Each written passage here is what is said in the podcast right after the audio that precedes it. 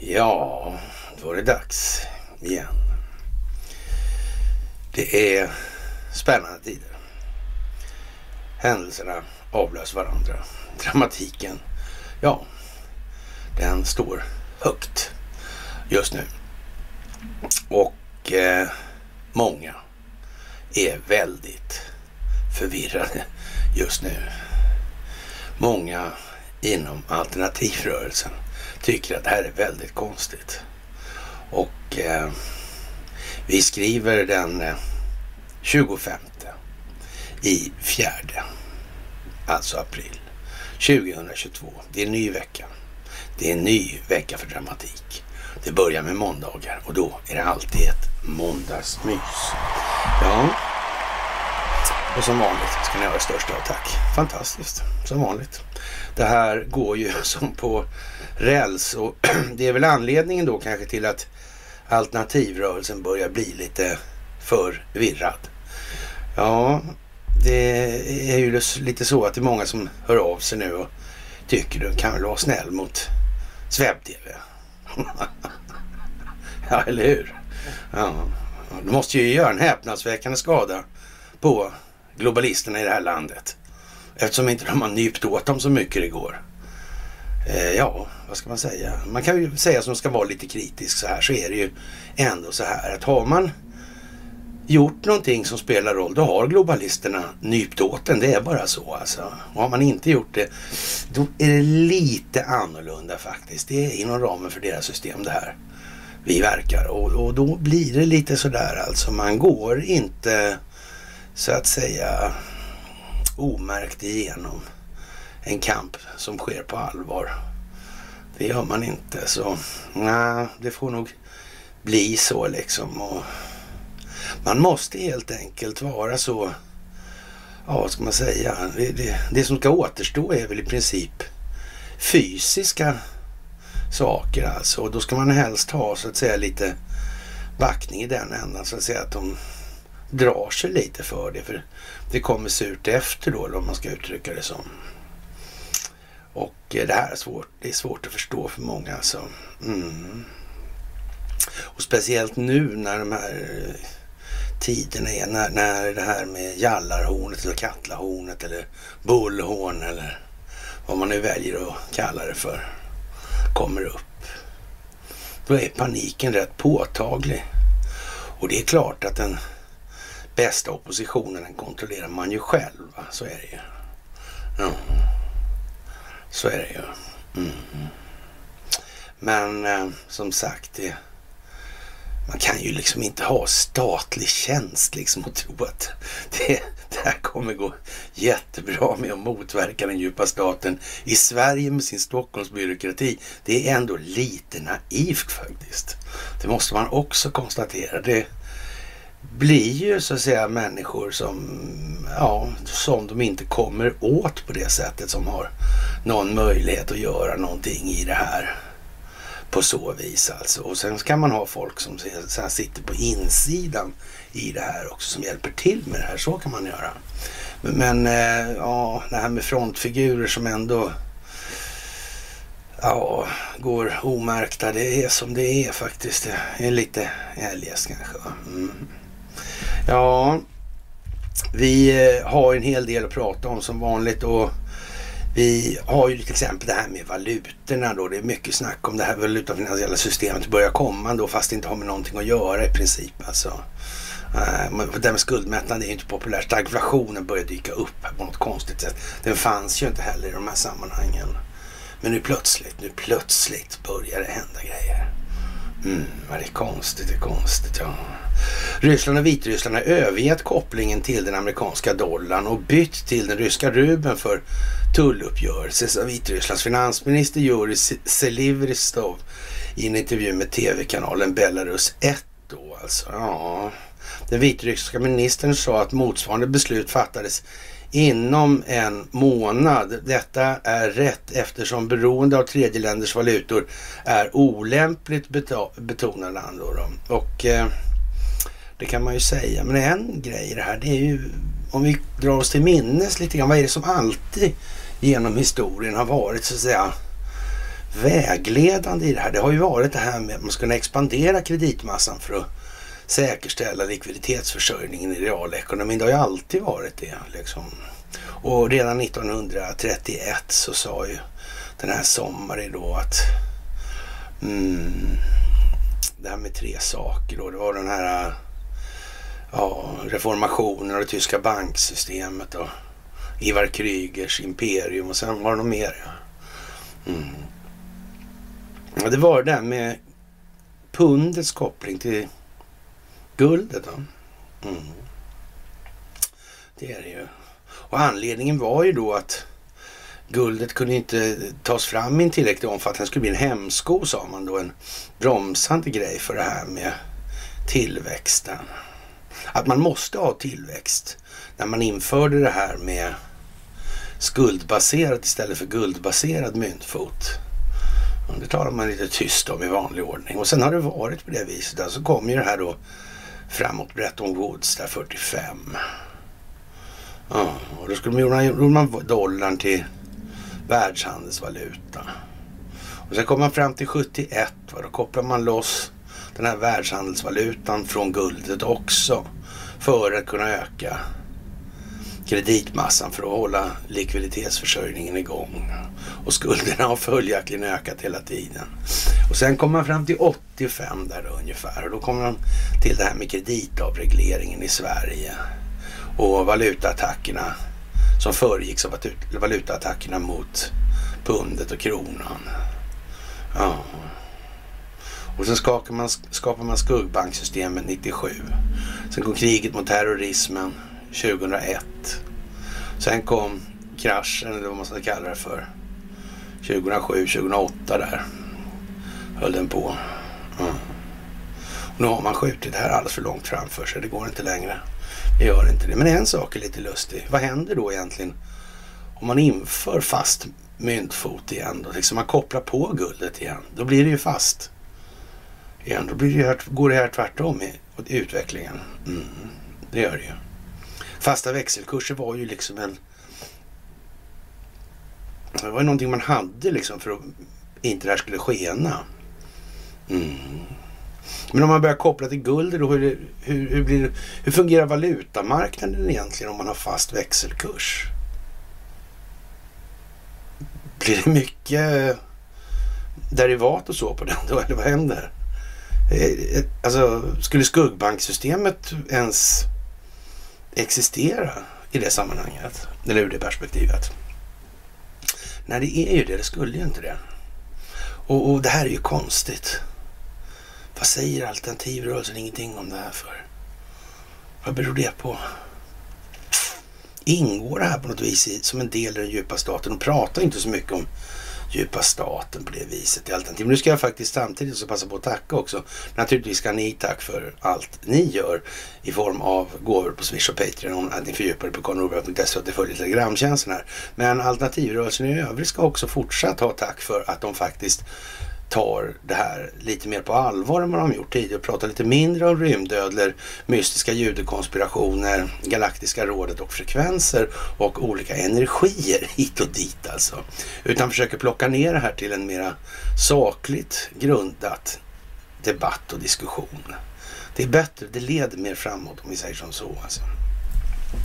Och någonstans i det här så det är ju inte egentligen särskilt svårt va. Och det är många nu som tycker de vädrar ofärd i luften alltså. Och det är klart de hör av sig på mejl och det är hot och det är allt ifrån hot till jag vet inte. Varför har inte Wallenberg dödat dig liksom eller något där? Ja, de kanske tycker det är värt det.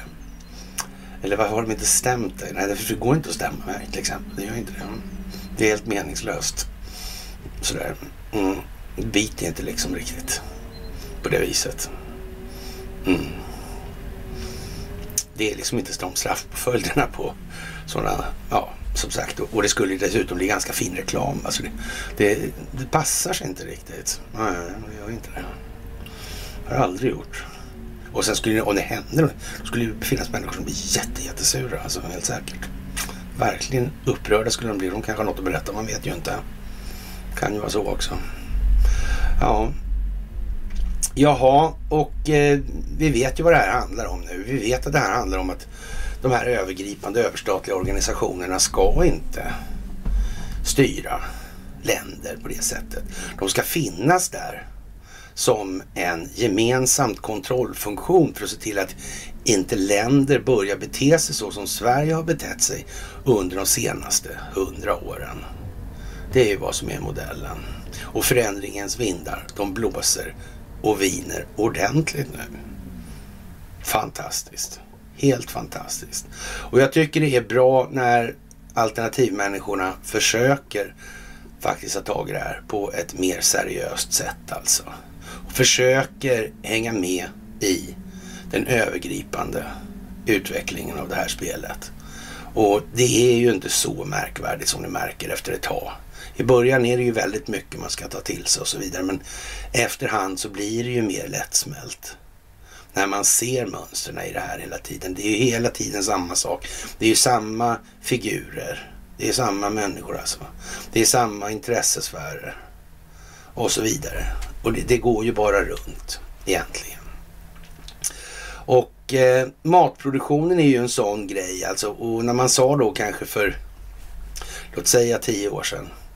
Att man använder det här, alltså så här, det som borde vara födoämnesersättning, det har man istället som en kontrollfunktion och man stoppar i saker i det här för att åstadkomma effekter som man då dels kan bruka för kontroll och dels då tjäna pengar på. Och så har det alltid varit i det här. Det har aldrig varit något annat. Och det här går naturligtvis långt bak i tiden till Gunnar Alva Myrdal på 30-talet. Det finns ju liksom inget annat.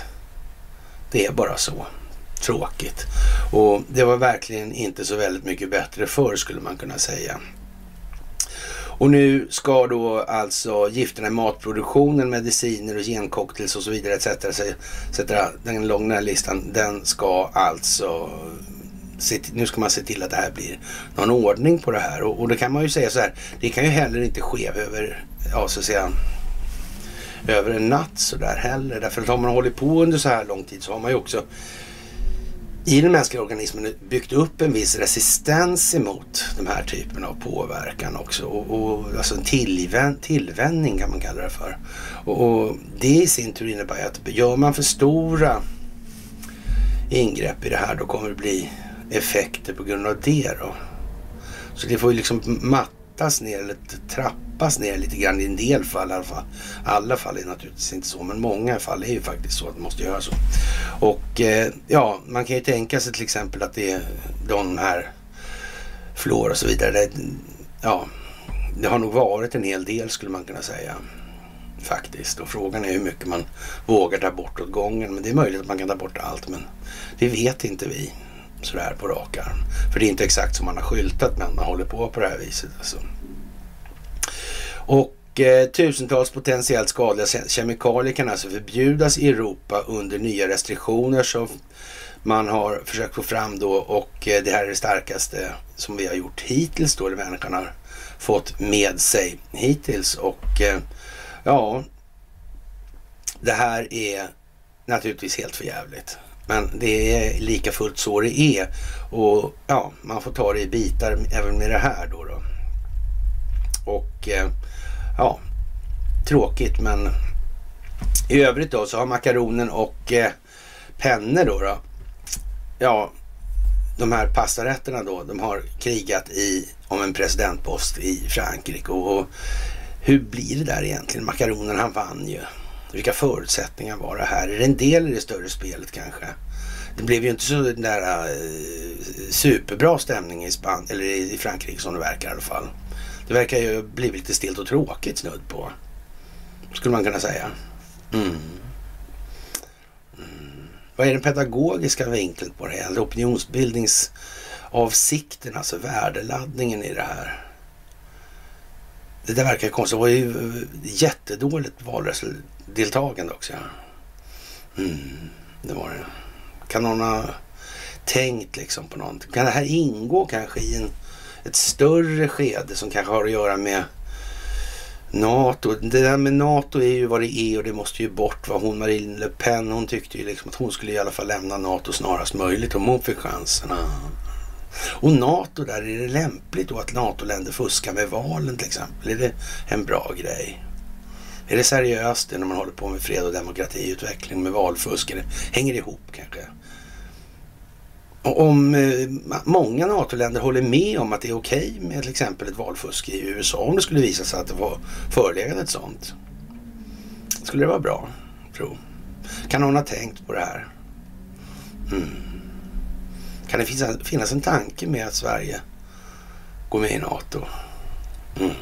Kan det vara så? Det här bråket i Ukraina, hur går det egentligen?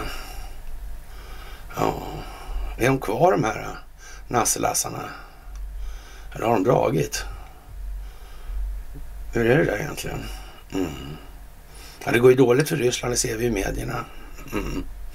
Ja, vi kommer tillbaka till det. Det är mycket speciellt just nu alltså. Ja, helt otroligt faktiskt. En annan sak då, det här med Durham alltså, vad handlar det om egentligen? Den här före detta D9, John Ratcliffe alltså, vad är det där för något? Va? Det är konstigt, är det inte det? Ja, jag vet inte. John Ratcliffe, han säger så här då i alla fall att det var en samordnad ansträngning för att vilseleda det amerikanska folket. Adam Schiff hävdade att det var rysk desinformation och sedan lät man den här informationen då säljas in av Big Tech och före detta nationella säkerhetstjänstemän, det var 52 stycken där, som skrev på en lista där under veckorna fram till valet då 2020, vilket påverkar resultatet av valet. Jag tror att de lyckades med det här då, säger John Ratcliffe då. Då pratar inte om fusket i sig utan bara den delen då, så att säga. Ja. John Ratcliffe tillade sen att hela advokatfirman Perkins Coie kan bli föremål för åtal. Det är de här vi har pratat om med Sassman och det här. Och det här Sassman-fönstret, det öppnar så här nu då. Och det verkar precis som att det skulle bli som vi har sagt. Alltså, det kommer att öppna så mycket mer. Och John Ratcliffe säger så här också. Det var en samordnad insats av Hillary Clinton-kampanjtjänstemän, av chefer som arbetar med de här då. Advokater som arbetar för kampanjen, alla som försökte lura den federala regeringen. Att bedra regeringen är faktiskt ett brott i de här sammanhangen då. Att göra falska uttalanden till federala utredare är också ett brott, och när flera människor gör de här sakerna tillsammans då, jag tror jag att en korporation i alla fall, säger han, är jurist, han borde kunna ha en aning i alla fall, och jag tror att det är vad som avslöjas i John Durhams handlingar. Om flera advokater från advokatbyrå försöker lura regeringen eller ljuga för regeringen, inte bara begå en smutsiga kampanjknep utan som slänger iväg falska berättelser för att vilseleda utredare, kan en hel advokatbyrå som Perkins Coie bli föremål för åtal. Och det verkar ju inte helt orimligt att man kan göra, att de inte kan gömma sig bakom det, att den här juridiska personen i sig inte ska vara någon del i det här. Och det här är ju en rätt märklig, så att säga, juridisk fråga, för den finns ju liksom finns ju en analogi på det här när det gäller då, vad håller Eriksson på med nu? De är utsatta för någon form av åtal, fast då är det ju inte just Eriksson utan nu är det tjänstemän där i det här. Och frågan är ju liksom, vad är liksom det rimliga i det här och vad är det viktiga? Vad är det viktiga? Man kan ju säga så här, att straffa de här tjänstemännen som med all sannolikhet inte har gjort det här utan ledningens goda minne, det blir ju mer eller mindre meningslöst alltså. Det blir det ju faktiskt rent effektmässigt, och pedagogiskt kan man ju också uttrycka det som då, hur opinionsbildningsmässigt då, att det kanske är bättre att låta de här gå fria då, precis som Nyberg fick gå fri i det här, för att visa att det här systemet är helt värdelöst. Vi ska inte ha det här systemet. Vi måste ha ett annat som är värt sitt salt. Det kan vara en bra grej att göra så nu. Faktiskt. Men det behöver vi inte, så att säga, lägga så stor energi på, för det är, så att säga, redan hanterat i enlighet med vad Robert O'Brien sa när han var här i samband med Asa Brocky-rättegången. Det här handlar om det svenska rättssystemet och ingenting annat. Och det är precis så det är alltså. Vilket man har valt nu, det återstår väl att se då möjligen. Men ja, den stora frågan blir alltså om man kan i skydd bakom en juridisk person begå så här mycket tvivelaktiga handlingar eller moraliskt tvivelaktiga handlingar och sen komma loss på det i det här. Då kan det ju bli så att då kan ju bolagen alltid skylla på anställda och de anställda kan alltid skylla på bolaget. Och det är ingen lyckad situation alltså. Och det är ju kanske vad man skulle kunna kalla för rätt så unikt i det globala rättssystemen. Alltså och händelse, som av en händelse så är det just i Sverige då som det här verkar ha växt till någon form av konstform. Lite som att, ja, verka utan att synas eller lite SNMVD där kanske. Kan man ju tänka sig. Ja, det är ju lite speciellt faktiskt. Och vi har ju en del konstiga saker också nu i medierna här. Och det här är några, en sak som är väldigt konstig. Det är Alex Schulman som kan inte glömma skolpappan som hånade honom när han skulle svänga in på en parkering där och glömde blinka. Och han blev djupt kränkt av det här. Och det är faktiskt svårt att säga liksom, vad är det kontextuella innebörden eller värdelandningsmässiga innehållet då ur perspektiv av den här redovisade självuppfattningen som Schulman för fram här då. Och vi vet ju faktiskt det här att vi har ju pratat om att det här blir ju inte särskilt bra med den här filosofiska materialismen och den självbildsrevision som står för dörren. Det kommer bli lite olyckligt för många. Så är det också. Och därvidlag så, ja, är det ju naturligtvis beklagligt. Vi har sagt många kommer bli ledsna och ja, så säger det, ja, den själsliga välmågan eller vad man ska säga, det psykosociala tillståndet i landet kommer att bli lidande i det här. Och jag vet inte liksom riktigt vad man ska säga om en sån här artikel i DN av Schulman där. Alltså är det så att han vill ha medömkan eller han tycker synd om sig själv eller vad fan är det frågan om egentligen? Det är ju liksom helt otroligt konstigt egentligen. Men jag vet inte. Och det blir ju inte liksom så mindre konstigt då när man i DN slår upp det här med, ja, vad ska man säga, suicidalpreferenser då, att någon vill ta liv av sig då. Och så har man någon sån här, ja vad ska vi säga, ja, inte psykolog kanske men beteendevetare i alla fall, som tycker till i de här sammanhangen. Och återigen så är det ju liksom häpnadsväckande att se svaren i de här sammanhangen. Det är ju hela tiden något yttre alltså. Det är aldrig det där liksom att om man undviker det alltså i längsta möjliga omfattning. Alltså det är helt otroligt alltså. Man skulle ju kunna tro liksom att man måste ju söka värden där man inte har högt sökt världen tidigare om man nu tycker livet blir meningslöst och innehållslöst. Det är ju så. Det kan man nästan förundras över att man inte förstår när man... Varför gör man inte det då? Varför vill man inte det? Är det så att man är så bottenlöst korkad själv då? Eller vad är det? Vad beror det här på? Det här med känslogrunden och värderingar. Vad är värde egentligen? Vad är värt något? Ensam all jordens... Nej. Och så har man då ett exempel på någon då som har då en hund eller katt eller vad fan det var. Ja, och tyckte han skulle ta liv av sig då när katten dör. Ja. Jag har jobbat hela livet och allting och följt det här mönstret och har liksom inga glädjeämnen. Det finns inga saker som, ja, känns bra helt enkelt. Det är bara tomt, meningslöst. Mm. Det här med att liksom utvecklas längs vägen. Det här med att glädja andra. Att göra någonting för att människor faktiskt ska uppleva en bättre tillvaro. Att föra mänskligheten framåt. Det är ingen poäng på det viset alltså som många är särskilt intresserade av att plocka eller ta. Det är konstigt.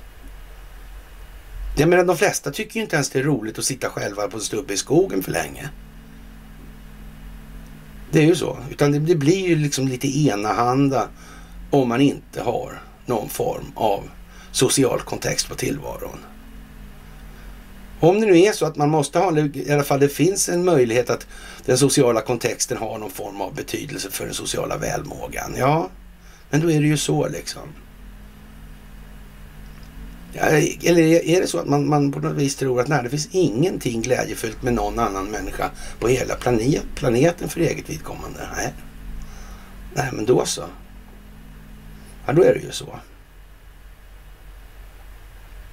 Men jag undrar verkligen om folk med handen på hjärtat, så att säga, inte på plånboken då, utan tycker att det är så. Det tror inte jag på. Det tror jag inte en sekund på faktiskt. Ja, och som sagt, när vi kommer in på det här med Ericsson-cheferna inför rätta, alltså de förnekar naturligtvis brott, och frågan är väl närmast då om inte den större pedagogiska effekten gällande det svenska rättssystemet uppnås vid totalt frikännande då. Det är som sagt, det är väl lite en bedömningsfråga kanske det här, och ja, jag vet inte exakt. Det beror ju lite på hur man utifrån sett bedömer att det medvetandet ser ut i befolkningen i gemen alltså. Och ja, det som sagt är ju datorer som räknar på det där så.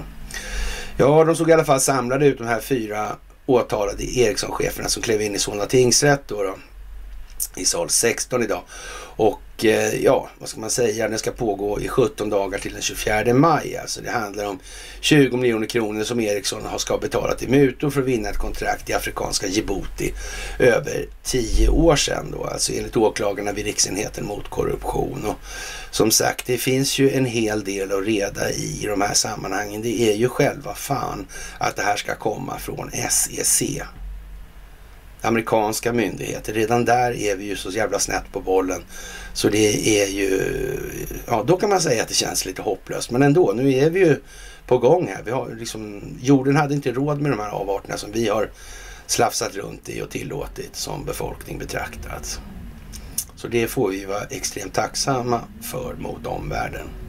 Och de ska ha ett stort tack för det naturligtvis. Men sen när vi har fått reda på det så vill det ju liksom till att vi gör det vi ska, va? Och inte sitter och gnölar över vår egen snöda filosofiska materialism i den delen.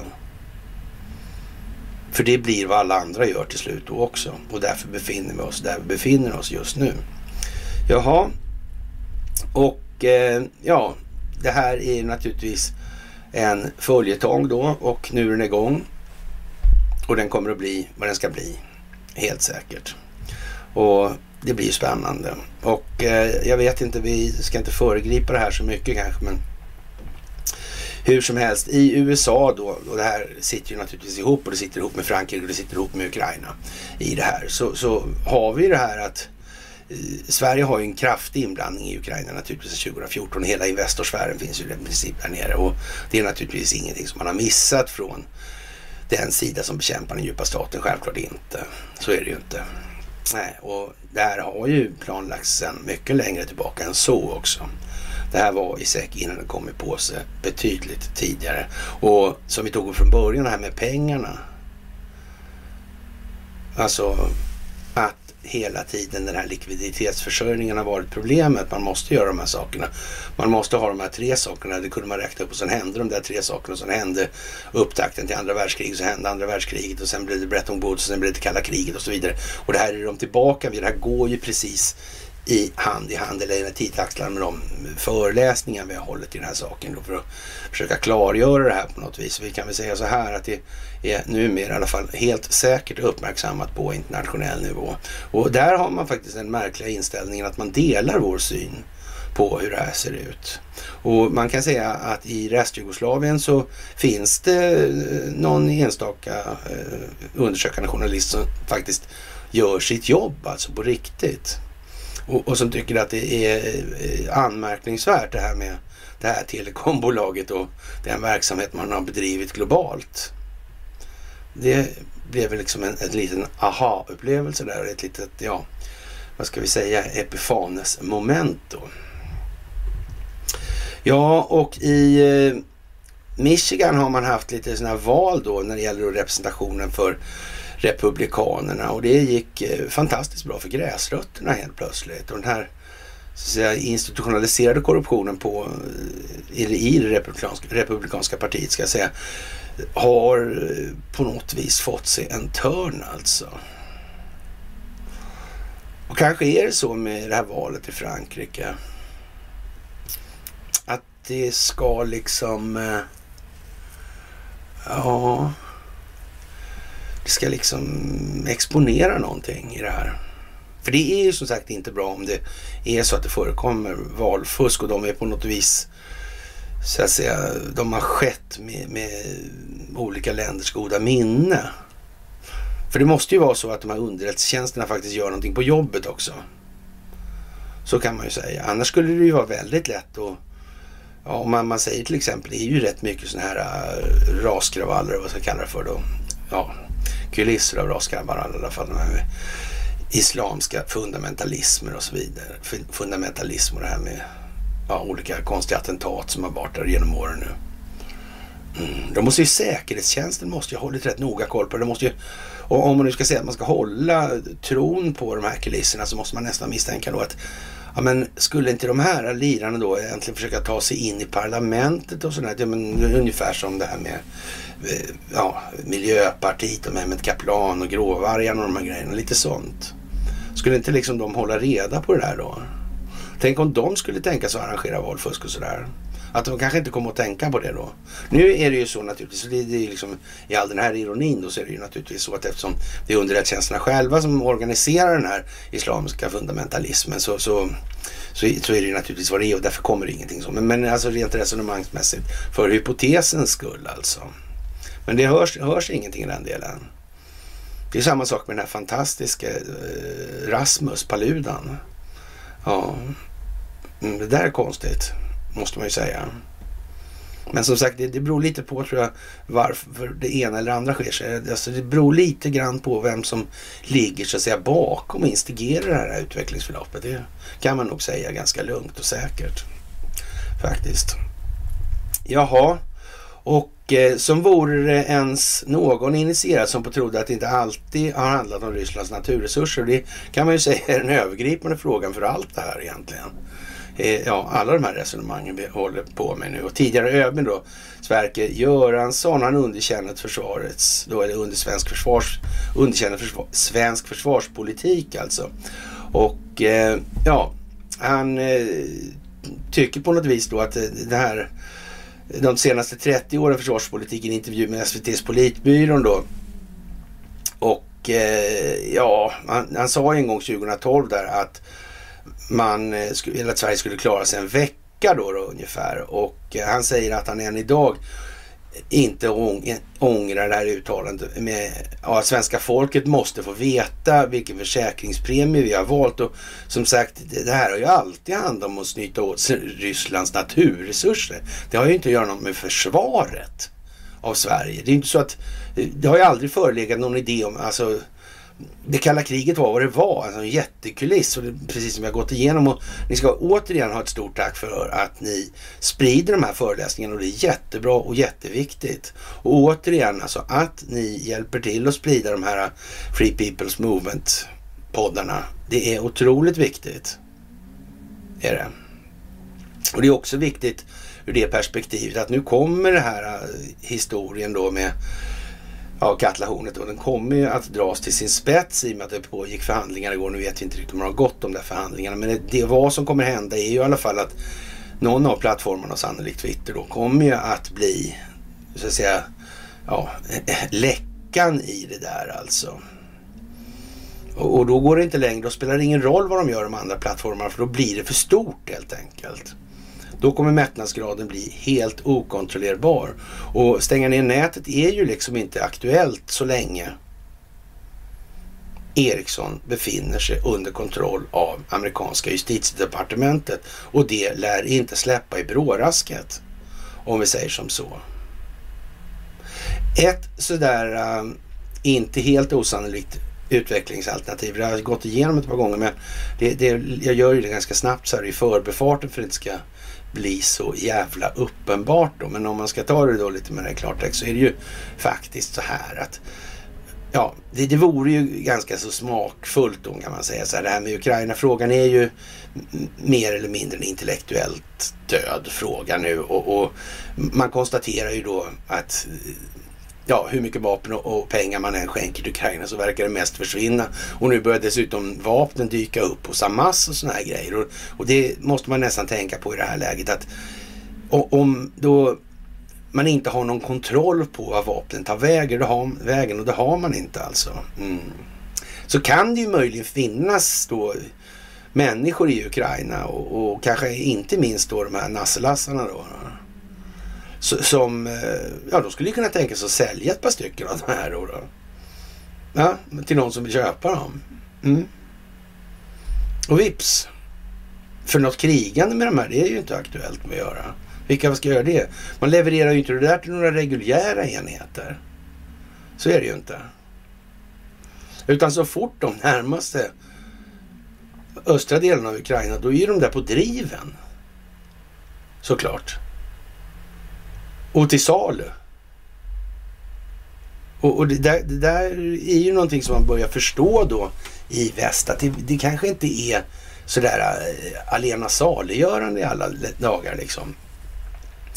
Och på frågan om, alltså återgår till Sverker Göransson då förresten, ska vi koppla vidare på det här sen då. På frågan om hur bra Sverige skulle klara ett angrepp idag svarar han att man kan kanske inte bara vara så tvärtydlig det där då, men vi är betydligt bättre förberedda idag än när jag lämnade Försvarsmakten. Då hade, det han menar då, att folk har i alla fall något större politisk förståelse än vad man hade då, för under invasionsförsvarstiden. Då var det ju verkligen, då var det ju kalla krigets så att säga, värderingsgrunder som gällde. Och då trodde man ju på allvar att Sovjetunionen skulle då av någon anledning göra då ett invasionsföretag gentemot Sverige. Och liksom, det är ju helt hål i huvudet på alla sätt och vis liksom. För vad då? Jag menar, det är fortfarande så här, nu sitter vi ju i den situationen att Europa sitter i knät på Ryssland. På grund av kraftförsörjningsfrågorna alltså, energifrågan. Mm. Så är det. Och det var ju liksom helt givet. Och NATO-doktrinen bygger ju på att hålla Tyskland nere. Ja. Så att USA kan man innehålla Ryssland ute, så att Ryssland inte kan etablera handel med Västeuropa. Det är ju liksom själva fundamentet i doktrinen i det här. Och det är inte alla som har liksom riktigt greppat det där, märker jag som. Men det kommer ju. Ja, han har en del att berätta, Göransson här i alla fall. Men om vi ska återgå till vad är det då? Den här Ukraina-frågan är ju då intellektuellt död, och den kommer ju någonstans, så kommer ju det här hamna uppåt kärnan till. Alltså man säger så här, Ukraina är ju liksom, ja, det är vad det är nu i det här. Det måste ju städas en massa och det måste till någonting. Och vi sa för länge sedan, sa vi så här då, eller precis där i början på 2014, så sa vi så här, det måste bli någon form av, ja, i alla fall internationell förvaltning i det sammanhanget. Nu har ju Ryssland gjort som de har gjort då, så här, men det är fortfarande inte orimligt att tro att Tyskland måste ta sitt ansvar i den här delen också. Och det kommer ju att bli betydligt lugnare där nu, vad det lider i alla fall. Och då måste ju så här speltrycket gå upp, men då är det ju som sagt viktigt att vi är med i NATO när så att säga trycket sjunker i Ukraina då. Alltså det geopolitiska utvecklingstrycket. Och då ska vi helst vara med i NATO. Ja, för då, eller har gått med i NATO just alltså. För då är det ju så att då har ju faktiskt Ryssland lovat att de ska, ja, så att säga, administrera den frågan med att folk har levererat vapen till de här nazisterna som har skjutit och dödat då rysk personal i det här som är då folkrättsligt då kommer visas vara en, så att säga, ja, en rättsligt oklanderlig manöver i ljuset av de här kemlabben och så vidare och så vidare. Det är barnhandel och det är allt man kan hitta på, alltså organhandel och så vidare och så vidare och så vidare. Mm. Gensaxar. Ja. Och när trycket går upp, då kommer trycket att öka på Sverige. Då är vi med i NATO och då måste vi naturligtvis ha NATO-trupp här. Så är det ju. Och när vi väl har fått den här NATO-truppen där, så kommer den här parallella utvecklingen med Joe Bidens verksamhet på olika sätt. Och framförallt hans son då, som han inte har med att göra, men han har ändå haft i storleksordning 19 besök i Vita huset av sonens affärspartners, trots att han inte har vet vilka de är, mer eller mindre då. Det börjar ju bli riktigt löjligt det där, men det håller ju bara så länge, och meningen är väl bara att det ska hålla så länge som att ja, det här andra hinner spela ut sig som det ska då. Och då blir det ju en annan fråga helt plötsligt. Och då är vi väl kanske framme vid mellanårsvalet där alltså i november 2022, alltså i år. Mm. Och då kommer det här hemska som Jan Guillou inte ville skulle komma. Ändå då. Mm. Då kommer ju det. Och en stor del av det här, det går ju ut på att sanera det republikanska partiet inifrån också, precis som vi såg prov på idag då, nyss. Det måste liksom till så mycket, det går inte så enkelt, det sitter för djupt, det är för stort, det är för många helt enkelt i väst, det är för korrumperat. Det är ju så. Ja, och som sagt, det är inte så mycket att välja på för den djupa staten nu alltså. Och ja, Clinton försöker ju mörklägga allt det här via sina advokater nu. Det går liksom inte att stoppa ner den här katten i den här lådan igen alltså. Det är bara så, den är ute för alltid alltså. Och Hunter Bidens laptop, det kommer ju ännu mer information om det och så. Och det här går ju alltså inte som det ska i Ukraina för den djupa staten, inte på minsta vis alltså. Det går riktigt dåligt helt enkelt alltså. Och det här milisgänget då, det är ju så att nu är de på den bogen att ja, de säljer vapnen helt enkelt. Och det är ju inte första gången det här händer. Det är liksom den modellen där nu. Och som sagt, det är panik i den djupa staten nu. Och inte minst beroende på det här med Twitter och Elon Musk alltså. Och det här med det här vänliga köpet han gör nu då, och nu måste ju folk börja tänka så då, vi får mycket mer betalt än vad vi får om vi säljer det på öppna marknaden, och varför skulle vi inte göra det då? För då gör vi inte det här och han lämnar, då lär det ju falla duktiga tag, då förlorar vi pengar istället. Och alla som inte har någon större nytta, alla aktieägare alltså, som inte har någon större nytta av den här avlyssningshysterin och kontroll, ja, de kommer ju att vika. Så är det också. Och sen är det problemet med de här rättsliga påföljderna, det här med algoritmer och shadowbanning och allting. Det kommer ju också upp. Så, det kommer ju upp i alla fall. Och det går inte att göra så mycket åt. Det blir bara det i alla fall. Och vi får väl hoppas att det här går så friktionsfritt som möjligt alltså. Och det här med, ja, vad ska vi säga, vax-tramset då, det är ju vad det är nu här. Och det är lika intellektuellt dött som det var nästan från början här. Alltså, som när vi börjar säga att vi lägger inga virologiska aspekter. För det finns ju, ja, det finns någon form av influensa där då. Ja, det gör det ju. Och de som är känsliga för det där, de är känsliga för det där. Men resten är ju liksom det här PCR-testet. Och det här är ju liksom en jättelöjlig konstruktion liksom. På hela taget faktiskt. Och sen är det ju frågan om vad det här vaxet är. Men vad det här var ju planerat också sedan länge då naturligtvis. Var ju, den djupa staten visste att det här skulle bli så här och hela tiden vet att det här, de måste dölja det här bakom någonting av någon form av utvecklingsförlopp. Och de som motverkar den djupa staten, ja, de har också känt till det, de måste i sin tur spela ut för att få en annan utvecklingsriktning på det här. Och sen har det någonstans längs vägen alltid funnits vissa brytpunkter då det här har kunnat ta ena eller andra vägen. Och sen har man då utifrån de möjliga alternativen då planerat omfall i det här då för att komma tillbaka till den utvecklingsriktning man själv önskar. Och det här har skötts av datorer, den här beräkningen då, de här kvantatorerna. Och ja, det är väl inte så mycket att be för i den här delen alltså. Det är många som är rätt så besvärade här, och i Florida har man då stängt ner Disneys förmåner. De har haft allt från skattefrihet till gud vet vad alltså. Hur kommer det här sig? Varför har ingen sagt någonting om det tidigare? Är det här rimligt om man ska ha på det viset överhuvudtaget? Eller är det inte det? Är det bra för ett samhälle eller ett enskilt intresse håller på det här viset? Kan det här enskilda intresset bli korrumperat som alla andra intressen kan bli?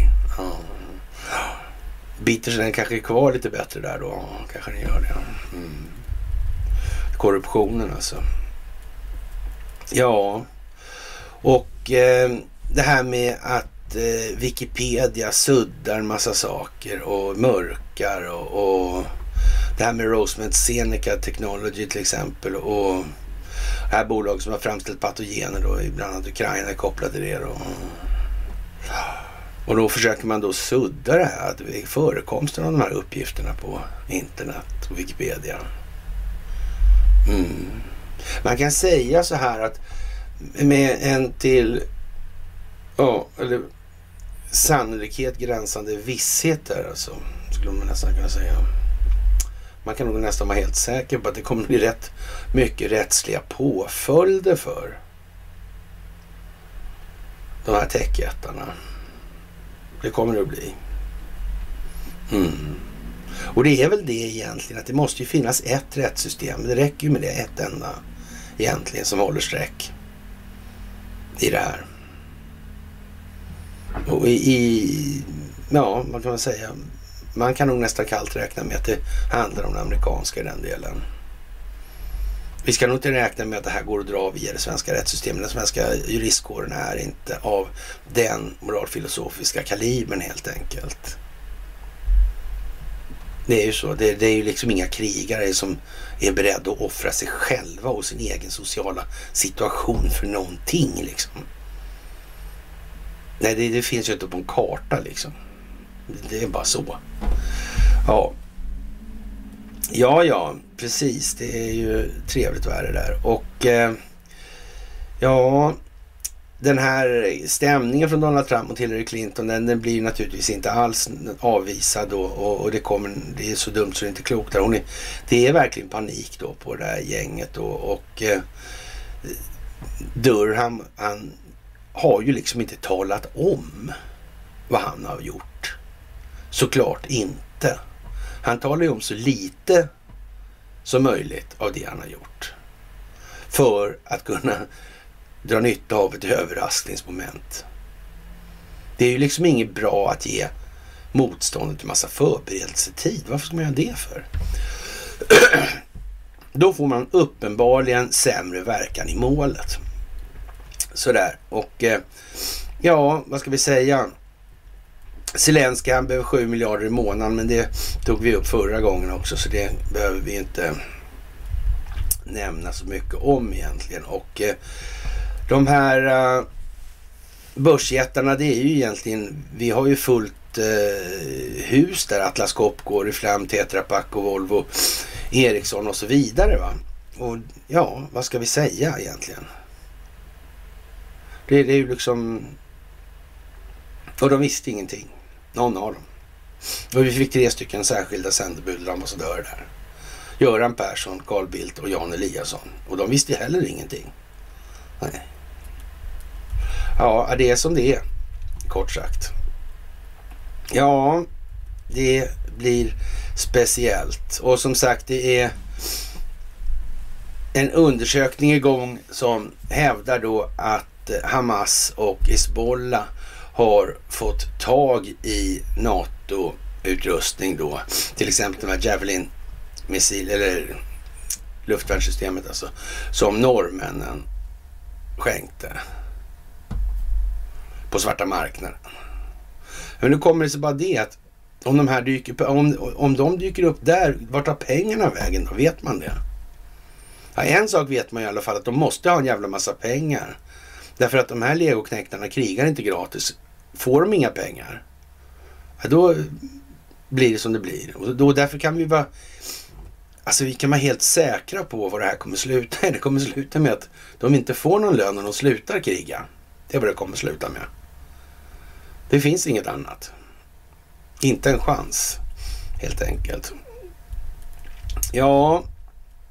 Blinken då, han har varit där då, Antony Blinken, och han har haft möte med Zelensky, och Ukraina är stark och Ryssland har misslyckats. Och ja, man kan också säga då att rösterna för att sluta slänga amerikanska skattepengar i ett svart hål, de minskar inte heller faktiskt det där. Och så när varken pengar eller vapen ja, man vet varken var de tar vägen, alltså, pengar eller vapen alltså. Och dessutom är det inget krig i någon egentlig mening och man omgrupperar eller flyr med nasseligan. Ja, då är det ju som det är, va. Det är ju liksom inte mycket att be för, det blir bara som det ska. Och vad det blir sen, det gick vi just igenom. En annan liten lustig grej, det är det här med danska vin som tog upp det där med oljan där. Det här är ju dinosaurier alltså som har blivit oljan. Tydligen, då sägs det ju. Mm.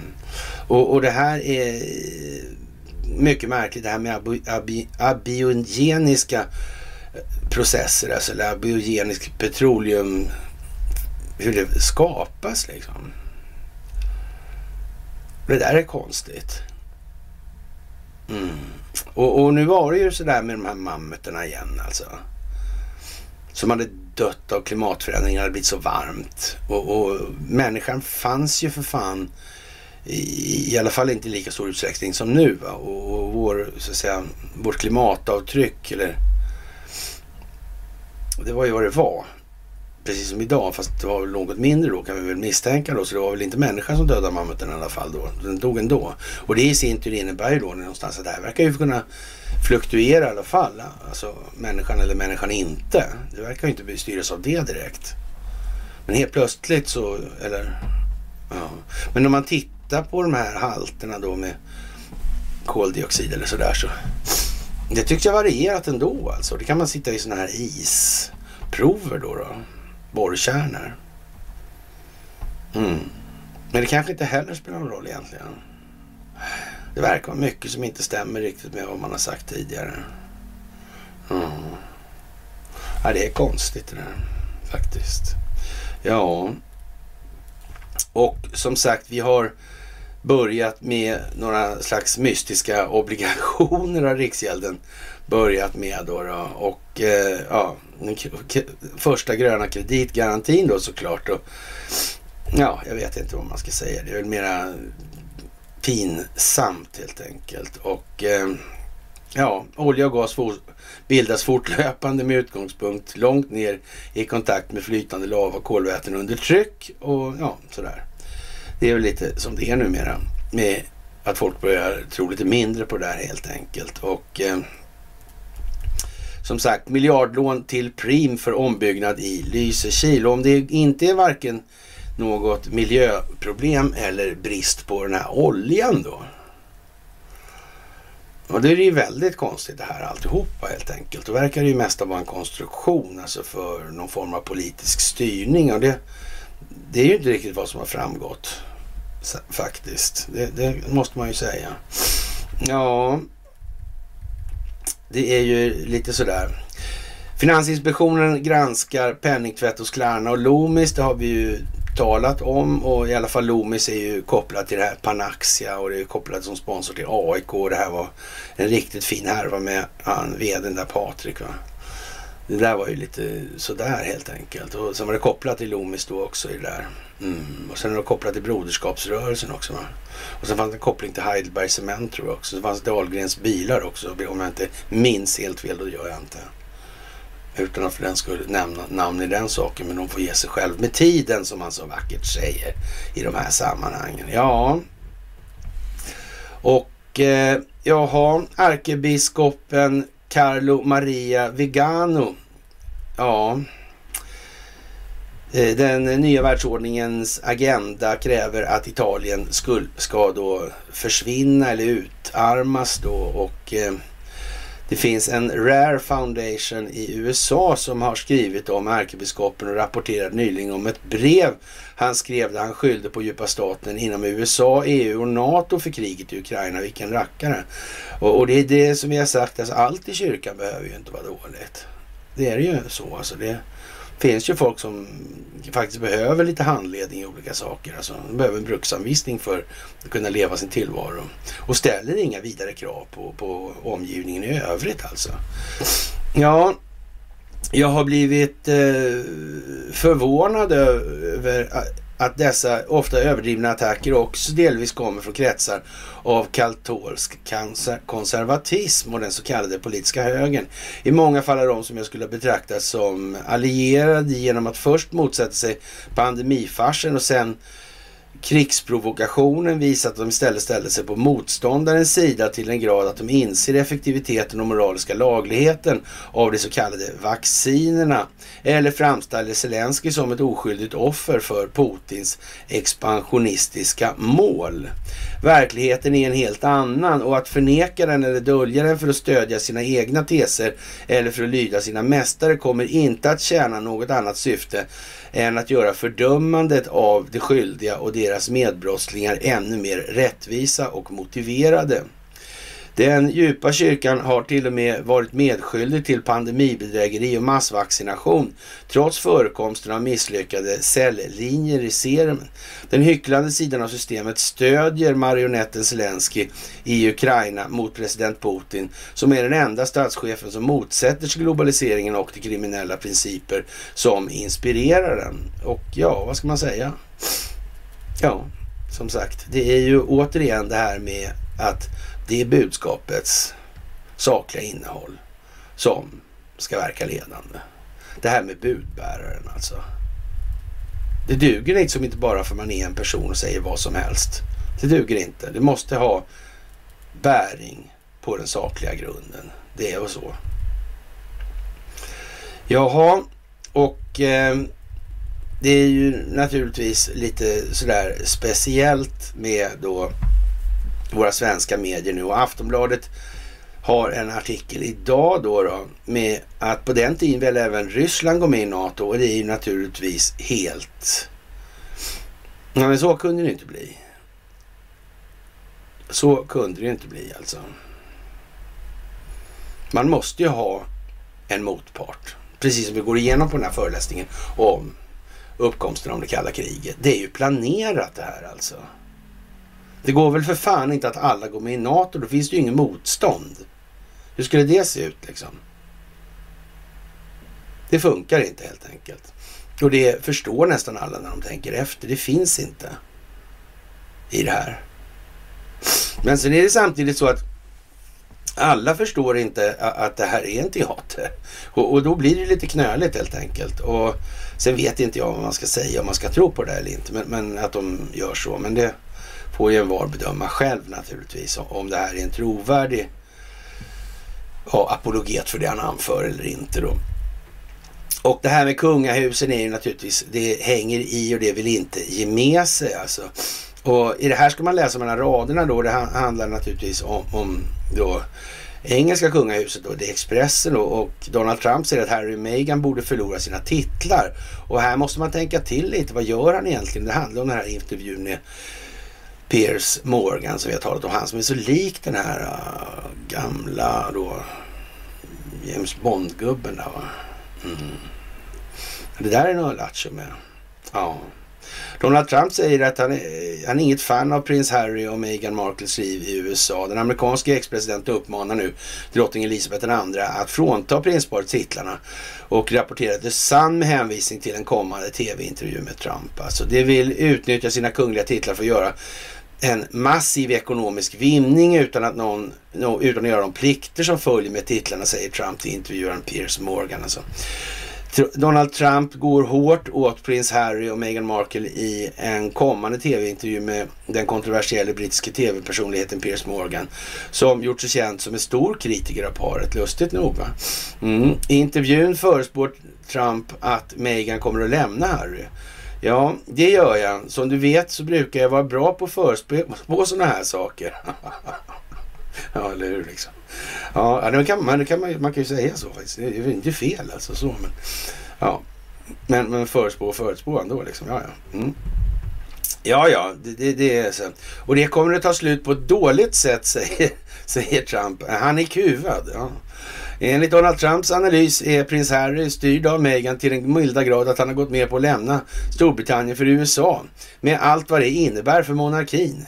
Ja, just det. Ja, Harry kuvad, whipped, säger Donald Trump och frågar Piers Morgan om uttrycket finns i Storbritannien. Jag känner till frasen, svarar Morgan. Jag kommer inte använda hela frasen, men Harry är den mest kuvade person jag någonsin har sett, tillägger Trump. Han har tagit tittarna alltså. Vidare berättar Trump att han skulle frånta parets titlarna.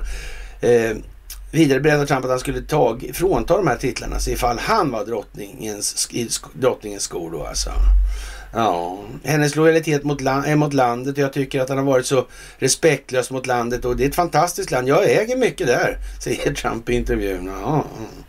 Ja. Trots all kritik mot Harry och Meghan tycks det brittiska kungahuset ligga Donald Trump varmt om hjärtat, speciellt drottning Elizabeth som han har träffat.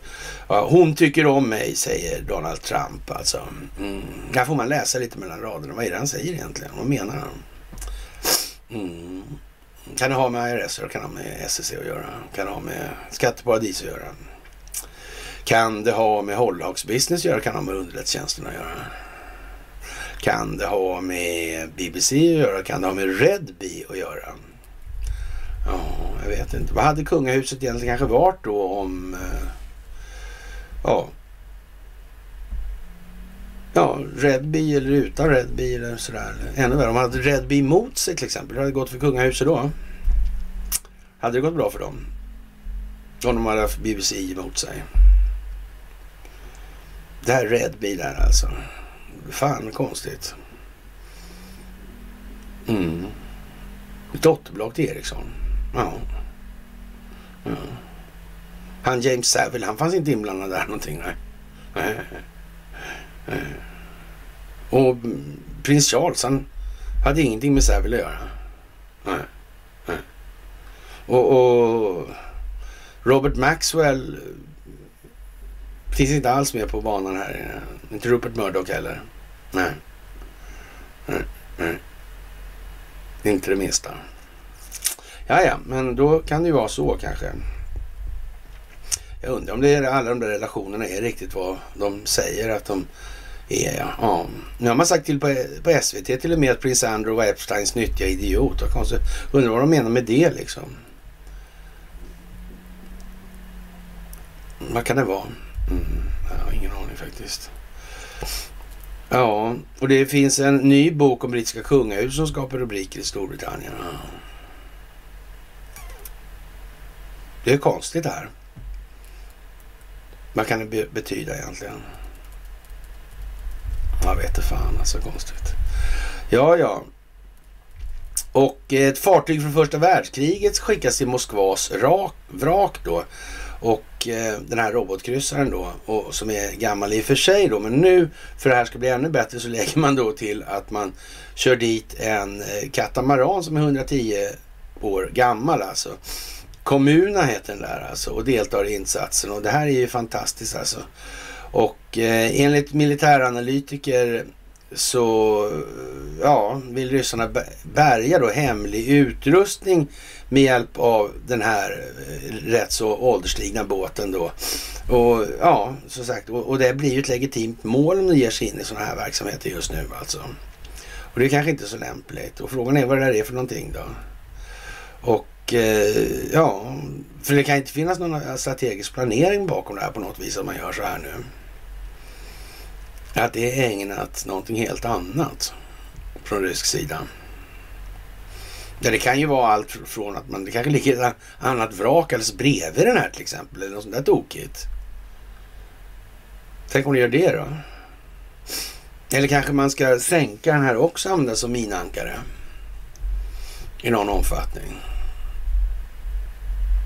Ja, märkligt det där. Vad kan man ha tänkt sig för något? Men det lär ju vi få se alltså. Och den byggdes 1912 alltså, och har tjänstgjort i båda världskrigen och används för bärgning då. Det får man ju se som en liten originell grej kanske i de här sammanhangen. Och som sagt, jag känner mig färdig med mitt liv, säger man i Dagens Nyheter då. Det här med känslogrunderna, värderingar och finna känslan av glädje i en tillvaro av medveten förändring och utveckling då är sannolikt inte någon svensk paradgren alltså, det är ju inte det. Och faktiskt har det nu gått så långt att klockorna håller på att stanna för många alltså. Det är ju helt otroligt alltså. Och här är den här mannen då som är snart 70 år och tycker att han är färdig med sitt liv då och funderar på självmord. Då. Jag är inte deprimerad och har en ganska bra hälsa och jag är glad att jag kommer fram till det här beslutet. Och det är klart att ja, det kan man ju, ett val man kan göra så att säga, att dö nöjd med livet, det kan ju inte vara det sämsta naturligtvis. Men det krävs ju liksom en viss själslig mognad för att komma till den insikten då. Och, ja, vad ska man säga? Jag känner mig inte ensam, jag är mycket ensam. Jaha, det är liksom, det spricker på första meningen liksom i det här. Och ja, men det gör någonting eller gör inte någonting som sagt. Det är väl där det ligger snarare då. Men det verkar inte vara liksom sådär, ja det verkar inte hamna där liksom riktigt. Och sen har vi då någon form av beteendevetare som tycker till i de här sammanhangen och det gör inte saker sådär jävla mycket bättre om man säger så. Men ja, alltså, köpte en ny katt och börja på en kurs och gå ut och ta en stärkande promenad och rycka upp det i största allmänhet liksom, så ska du se att livet blir roligt. Ja, tänk för fan inte efter, gör inte det. Mm. Ja, jag vet inte riktigt vad man ska säga i den delen. Det håller på att bli lite dumt helt enkelt för svensk vidkommande här nu. Jaha, och Marine Le Pen har då, ja, och löften om att lämna NATO, och så börjar det även för svenska se ut som att det är dags för geopolitiska förändringar av tektoniska proportioner i Ukraina-konflikten utan ett valfuskande NATO N1. Ja, det är inte bara Frankrike som är redo för förändringar. Hon säger öppet det, alltså då Le Pen då, att ja, och vidare kan man säga så här, man måste trots allt tänka på speltrycksförskjutningarna i tid och kärnans belägenhet på den norra flanken, alltså är i Sverige då, precis som vi tog tidigare, vad det här ska leda till för någonting. Alltså det är inte så att ett valfusk i USA kombinerat med ett valfusk i Frankrike kommer göra succé för NATO. Och när man som igår då går ut i Dagens Nyheter under Göteborgsposten och förklarar då att Donald Trump hade rätt där och ja, den tyska militärbudgeten är ungefär som Säffle kommuns då. Ja, roughly. Ja, nej men då är det ju som det är liksom i det här. Det kommer att bli vad det blir och det finns fortfarande de som säger att vi är helt galna som säger att det ska gå så här med EU och med Israel och med NATO och så vidare där. Vi får väl se. Precis. Och ändå är det så att de andra säger ingenting av någon anledning. Hur svårt ska det vara liksom? Ja. Ja, hon medgav i alla fall det här nederlaget då och, men beskrev ändå sitt resultat som en lysande seger i sig. I den andra omgången besegrades kandidaten från högerpartiet och ja, i den andra besegrades kandidaten från högerpartiet av den sittande presidenten då, ja, centeristen Macron då. Och ja, vad ska man säga? Hon har inget att klaga på, säger hon, och hon säger då, enligt Le Pens åsikt kan hennes resultat betyda att Frankrike är redo för förändring. Ja, så. Det är väl ungefär så, kan man säga. Och Zelensky, han är ju som han är och han träffar Blinken och igår var det möte då mellan Twitter och Elon Musk då och vad man ska säga här det kan ju gå fort det där alltså. Men frågan är om det är rimligt att det ska gå så fort. Det vet inte fan alltså. Det är fan ända fram i november som det här är liksom som längst då. Och frågan är om det ska blåsa på nu redan. Men det kan man också vända på och säga så här då att ja, det måste ju till ett överraskningsmoment hela tiden. Det kommer inte komma förväntat. Så visst. Det återstår att se, men jag har svårt att tro liksom att de skyndar för snabbt alltså. Och en annan grej som har kommit upp i det här sammanhanget också när det gäller Bill Gates då, som var inblandad i det här och ville ha med Elon Musk på den här miljödriven då, som han tyckte var jävligt larvig och kommer att visa sig vara extremt jävla larvig. Så ja, någonstans så säger ju folk att Bill Gates, han äger då, ja, jag vet inte hur mycket, men hur mycket som helst i alla fall, mark. Den här hur mycket som helst marken i alla fall, det är alltså odlingsbar yta, alltså det är 0,2% av den amerikanska odlingsbara ytan totalt sett alltså. Vem fan är det som odlar den här myten om den här marken? Ja, marken odlas ju inte, den marken är inte odlingsbar i så stor utsträckning som man vill göra gällande i myten i alla fall. Det är helt säkert.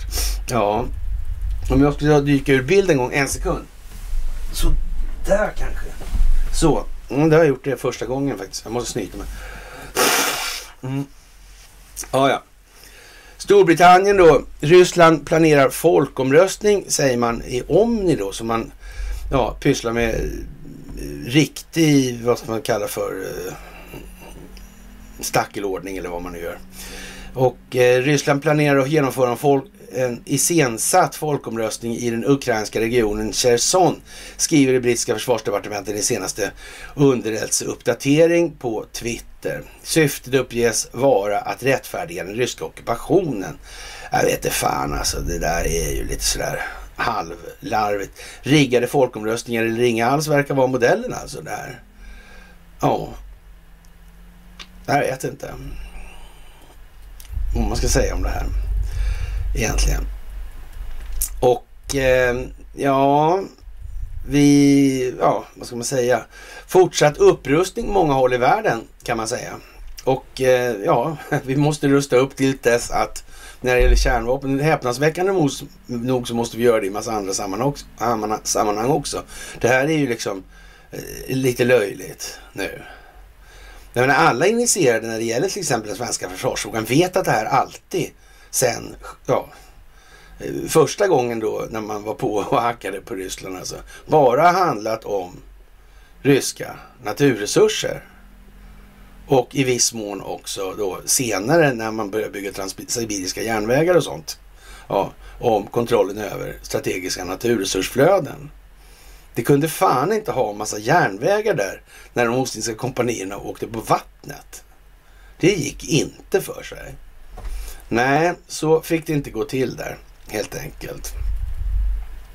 Och det är ju inte så mycket att be för alltså. Och de här gamla ostindiska kompanierna då, det gamla Göteborg alltså. Och ja, det finns alltså en gammal historia i Sverige och inte minst i Göteborg då, de här ostindiska kompanierna och deras verksamhet som har bedrivits och vad det har lett till. Och, men inte på det viset att det har så att säga hållits fram i den dagen det har varit i verkligheten, utan här har ju liksom skönmålats big time, för det har ju varit narkotikahandel i en rätt så storskalig omfattning och så vidare, och slavhandel och hej och hå och så vidare i de här sammanhangen, och det går ju inte för sig. Så hela vår historia är ju liksom ett skitigt träsk och ingenting annat, och det där har ju så att säga landet levt högt på. Sen har det fortsatt bara på samma moraliska väg då. Och det kan man ju kanske förstå att man har undvikit att prata så högt om. Och som sagt, det här med att NATO-länder fuskar med då sina demokratiska val då, det blir ju lite sådär att om det här är en allians då, och det här paragraf 5 då i Atlantpakten då, den här solidaritets- och biståndspakten, man ska bistå varandra vid ett anfall eller ett angrepp. Ja, men då blir ju det vad det blir helt enkelt. Det blir skitlöjligt och ingenting annat. Ja, och som sagt, valfusk i Frankrike torde komma på tapeten inte, ja, om en inte allt för avlägsen framtid då, kan vi väl säga. Och det finns inget avtal om att ta hand om det här Mykolajiv, som Zelensky säger. Han verkar ju då liksom, inte nog med att han verkar schizofren då, säger då Ramzan Kadyrov, men han verkar punda en del också sådär. Men nu vet ju inte vi hur det är med skådespeleriet, och det här är ju liksom ett överspel som får Joe Biden att framstå som direkt återhållsam och timid i de sammanhangen alltså. Ja, han kör verkligen Scarface-grejen här, Zelensky, och han förefaller ju ha ett rätt avspänt förhållningssätt då till sanningen då som beskrivning av verkligheten då. Det håller ju i sig där, och det är ju liksom ett aluminiumställe skulle man kunna säga, en aluminiumfabrik då i den här då Mykolaiv, och det här är ju väldigt sådär alltså, och ta hand om återuppbyggnaden där och så, och den svenska UD vill inte kännas vid det här alltså. Och sen börjar det brinna längs järnvägarna här, och alltid när det börjar brinna så måste man nog tänka sig att någon har preparerat för att det ska brinna ordentligt alltså, om det är anlagt och sådär alltså. Och då kan det ju vara bra då liksom, om man ska ha en markbrand och sådär då kan ju aluminiumoxid vara en bra grej. Och så det är ju sånt som Sverige har faktiskt hållit på och lagt mycket tid på i Ljungaverket, Norsk Hydro och sådana här grejer. Det har alltid varit en fin alltså, superfosfatfabriken och det här. Det har alltid varit en bra grej att säga. Tyskland där man, effekten av sprängmedel ökar ungefär 80% om man tillsätter aluminiumoxid. Det brinner snabbt alltså. Det blir varmt helt enkelt. Mm. Det kan ju vara bra. Mm. Och spraya banvallar med kanske också. Ja, man sprayar en viss metylenoxid också sägs det, men det vet jag faktiskt inte riktigt hur det är med det. Men ja, det sägs ju så i alla fall. Ja. Det är ju som det är. Jaha, och det kunde ju inte bli dummare då. Och det kunde det ju faktiskt då. Men de här åtalade kunde alltså vara många fler alltså. Och det är ju lite konstigt alltså. Faktiskt. Ja. Och det här har ju varit liksom en riktig skojarbusiness alltså. Det kunde ju inte bli dummare, sa vi. Men det kunde det ju då, så idag är det uppe och igång alltså. Och de samtliga 4 åtal så grov givande av muta, och som i fällande dom ger minst 6 månader och högst 6 års fängelse. Och ja, vi får väl se vad som sagt vad det här hamnar i, landar i för någonting. Det beror ju lite på hur man har tänkt spelet i övrigt alltså. Sådär. Och ja, som sagt, det var helt utan ledningens vetskap då i sådana fall. Men det tyvärr är det ju så att det kan ju bara bli ännu dummare i de här sammanhanget. Och ja, det här med att använda varumärket Tesla utan att någon gnölade säger vad det säger då. Och när det gäller stackel, hur länge man har stacklat och Nasdaq och vem som har befunnit sig där. Och Ericssons kroatiska intressebolag överväger att dra Kazakstan inför skildomstol uppger Global Arbitration Review. Orsaken är en misstänkt korruptionsskandal kring en plattform för sjukvårdsinformation som Ericsson och Nikola Tesla levererade tidigare då alltså. Och 2016 skrev kroatiska telekomleverantören Ericsson Nikola Tesla ett avtal med Kazakstans hälso- och sjukvårdsdepartement som en portal för sjukvårdsinformation och värt $20 miljoner, drygt 205 miljoner kronor alltså. Och ja, det är som vanligt alltså, och det är muter och så här, och det är ju på något vis så att det är överallt och det kommer hela tiden bara mer alltså. Och ja, det ursprungliga jugoslaviskt statsägda bolaget blev en licensierad agent för Ericsson 1953 men privatiseras 1994. Alltså, och vad man ska säga så här att de styrde alltså redan 1953 och sen så köpte de in sig öppet då efter det här restjugoslavien trasslade ihop så där. Och ja, nej men oj liksom. Ja, det här är ju bolaget omsätter 21 och 2,9 miljarder kronor med nästan hälften av intäkterna från huvudägaren då. Och Ericsson uppger att man inte kontrollerar Ericsson Nikola Tesla på sådant sätt att det är en del i koncernen, och man tar sig för pannan alltså att de inte ger sig någon gång alltså. Är det ja, alltså det är artikel efter artikel och det är olika medier och så vidare, men nej då, det är bra, hedligt är bra. Ja. Och då ska man, kommer de hamna i skiljedomstol alltså. Ja. Ja, det är ju liksom bara som det är. Jag vet inte vad man ska säga. Ja. I DI då, Jesper Motander, han skrev att Tesla var kroat alltså. Och fadern var serbisk präst och modern var serbiska, men Jesper Motander säger att han var kroat. Jag vet inte. Det där verkar jättekonstigt. Är det gjort för att man ska... Eller vad menar de? Det är klart att det är. Så. Det är klart att det är. Så är det ju. Ja, man måste förstå att det är lite så här nu. Det gäller att få folk att fatta alltså. Och Wikipedia suddar alltså, och då när det gäller de här investeringarna med Rosemont Seneca Partners alltså. När det gäller kopplingarna till Hunter Biden. Men det är ju sparat, internet minns ju.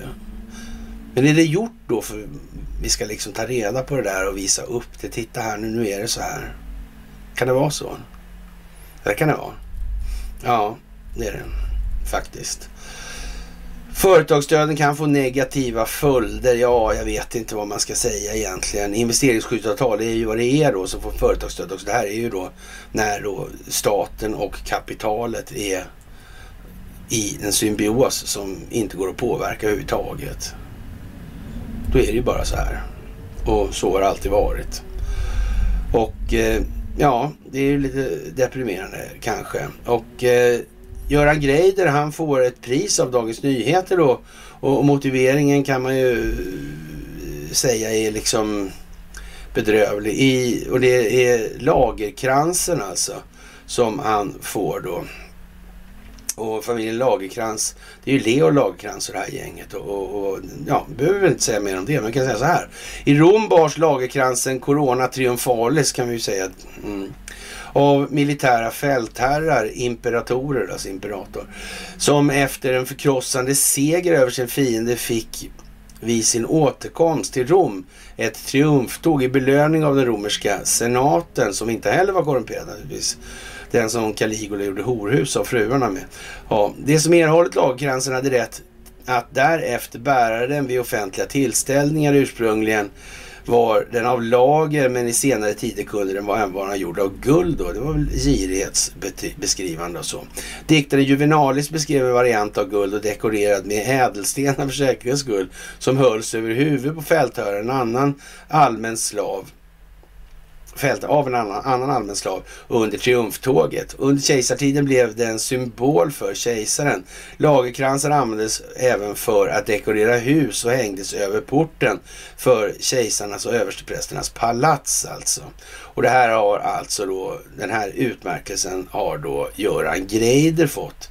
Och jag tror man ska läsa det ur det perspektivet som jag just har beskrivit. Alltså det här ska nog inte ses som någon särskilt hedervärd grej alltså. Varken Leo Lagerkrans eller PM Nilsson eller det där gänget och familjen Lagerkrans. Jag har ju kanske sådär, ja, jättemycket för allmänhetens bästa, så kan man väl säga. Och inte göra en grej där heller, även om båda just de parterna ger sken av att, ja, så att säga, ja, de vill, eller de ger gärna sken av att de är det helt enkelt. Men i verkligheten så, ja, jag vet inte. Det lär ju visa sig om inte annat.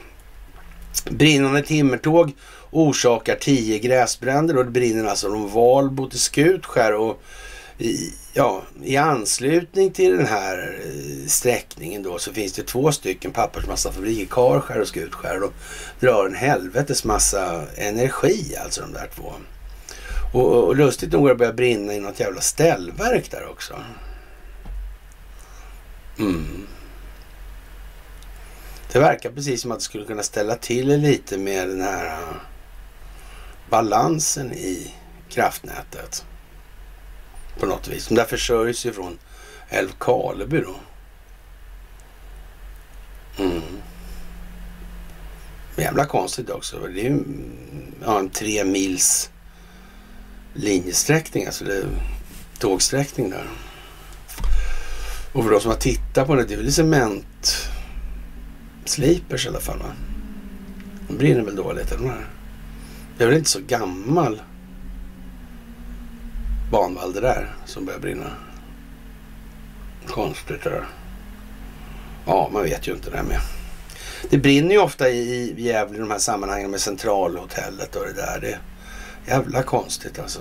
Ofta varit mycket, ja, Briggen Gärda också.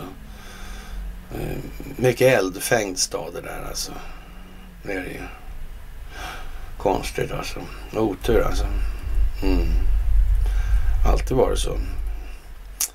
Ja, ja. Det är ju som det är alltså.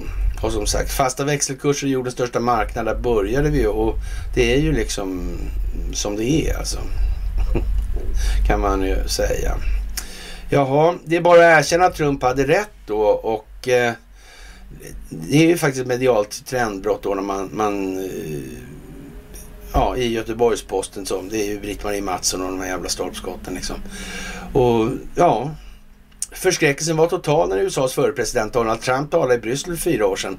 Det var i det gemensamma NATO-högkvarteret inför försvarsalliansens församlade medlemmar. Vilken buffel alltså. Sånt nonsens. Amerikanska tidskriften The Atlantic kallade talet för det värsta diplomatiska blunden på 70 år. Trump sågade medlemmars engagemang vid fotknölarna. Han ifrågasatte den transatlantiska samarbetets själva kärna alltså. Hävda kritikerna. Trump lät sur, otrevlig och odiplomatisk. Ja, men det han sa var i sak riktigt och han har bara blivit mer rätt med tiden. Trumps budskap var enkelt. Europa måste betala för sin egen säkerhet och kan inte förlita sig på USA. Närmare bestämt 69% av försvarsalliansens samlade försvarsutgifter bärs ensamt av USA. I synnerhet Tyskland kritiserades därför hårt av Trump. Europas starkaste ekonomi hade då för 4 år sedan en försvarsmakt som var mindre än Polens hemvärn. Det var Polens hemvärn från Skövde då. Ja, okej. Okay. Mm. I ett för honom typiskt Twitterinlägg skrev Trump efter Brysselmötet: NATO-länderna måste betala mer, de Förenta Staterna måste betala mindre, väldigt orättvist.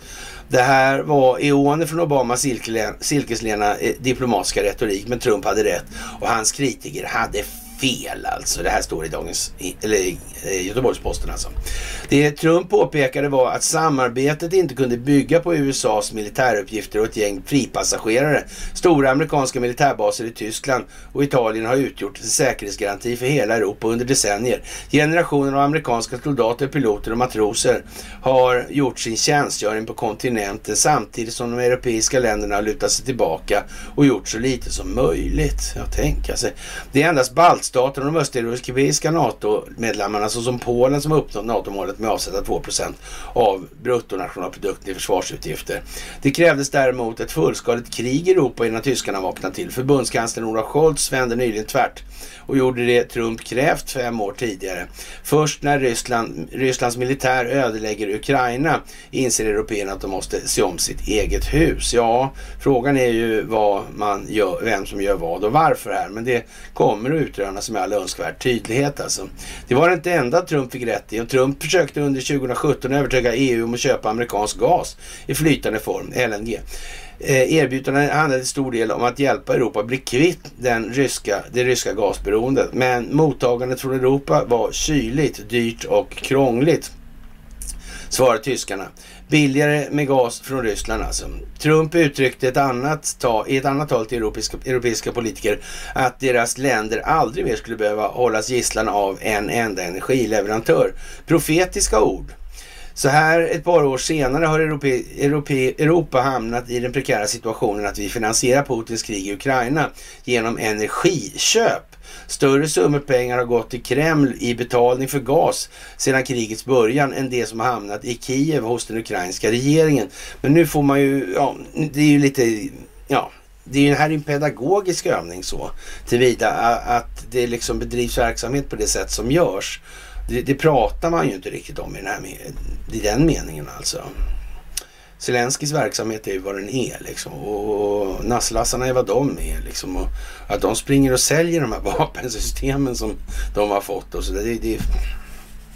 Ja, men i alla fall alltså. Det är ju liksom för kulissens, eller spelet i kulissens skull alltså. Det här måste se ut så här. Optiken måste göra gällande någonting, och det måste människor förstå. Men det blir som man bryter man ner det lite för mycket nu, så ja, då ser det ju lite roligt ut alltså. Men det har ju gått så långt nu, så vi är så långt framme i spelet, så nu måste man ha med de som är väldigt långt bak alltså. Det är därför det får se ut så här.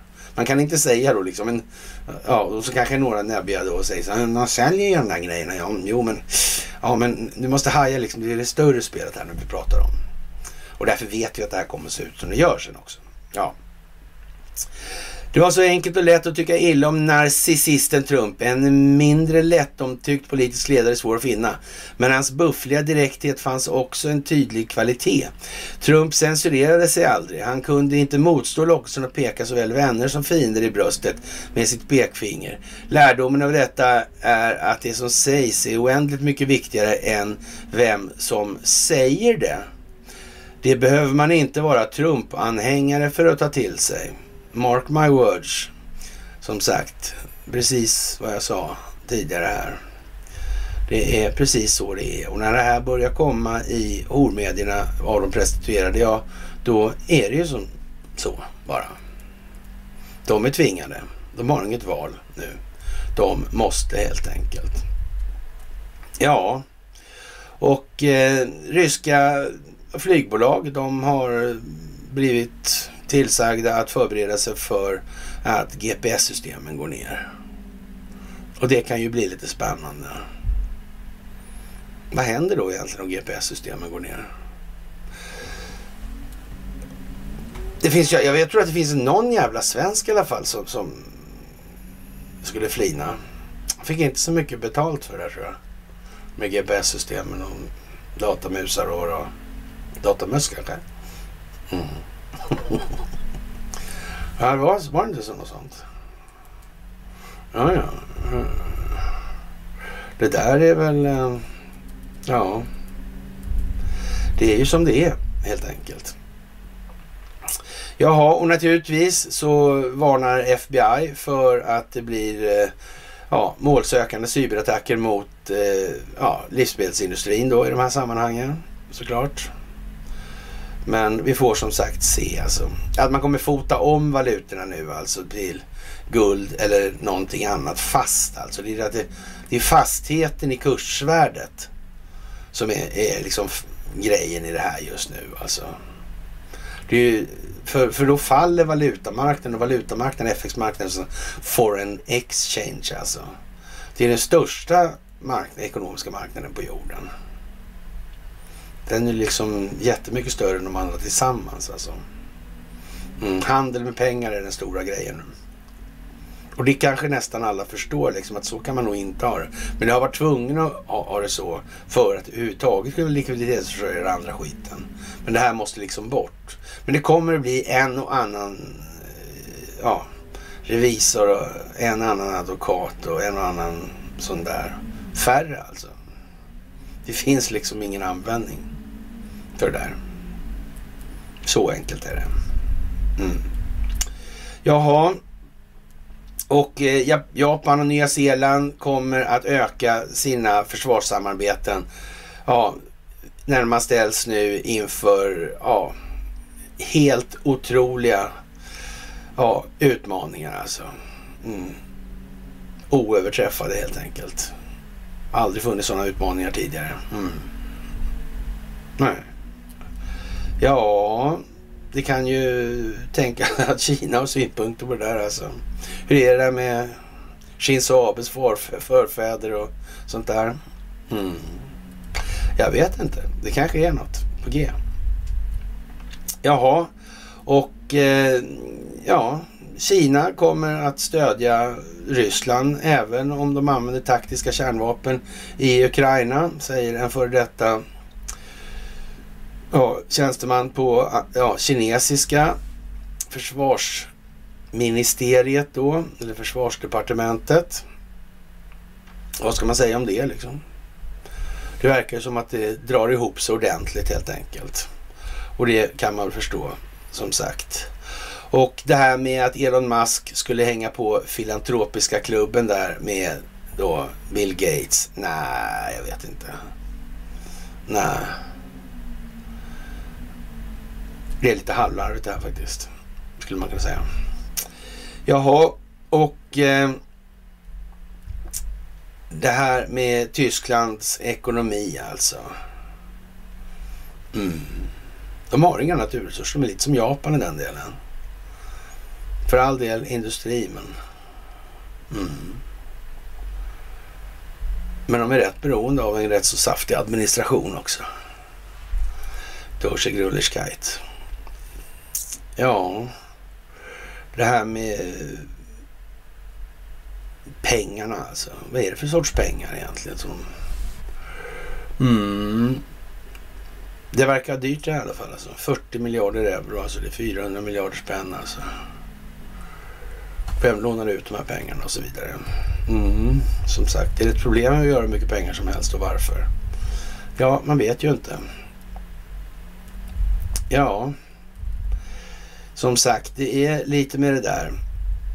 Och Hunter Bidens affärspartner besökte alltså Vita huset 19 gånger utan anledning alltså. Ja, och anledningen var i alla fall inte Joe Biden. Nej.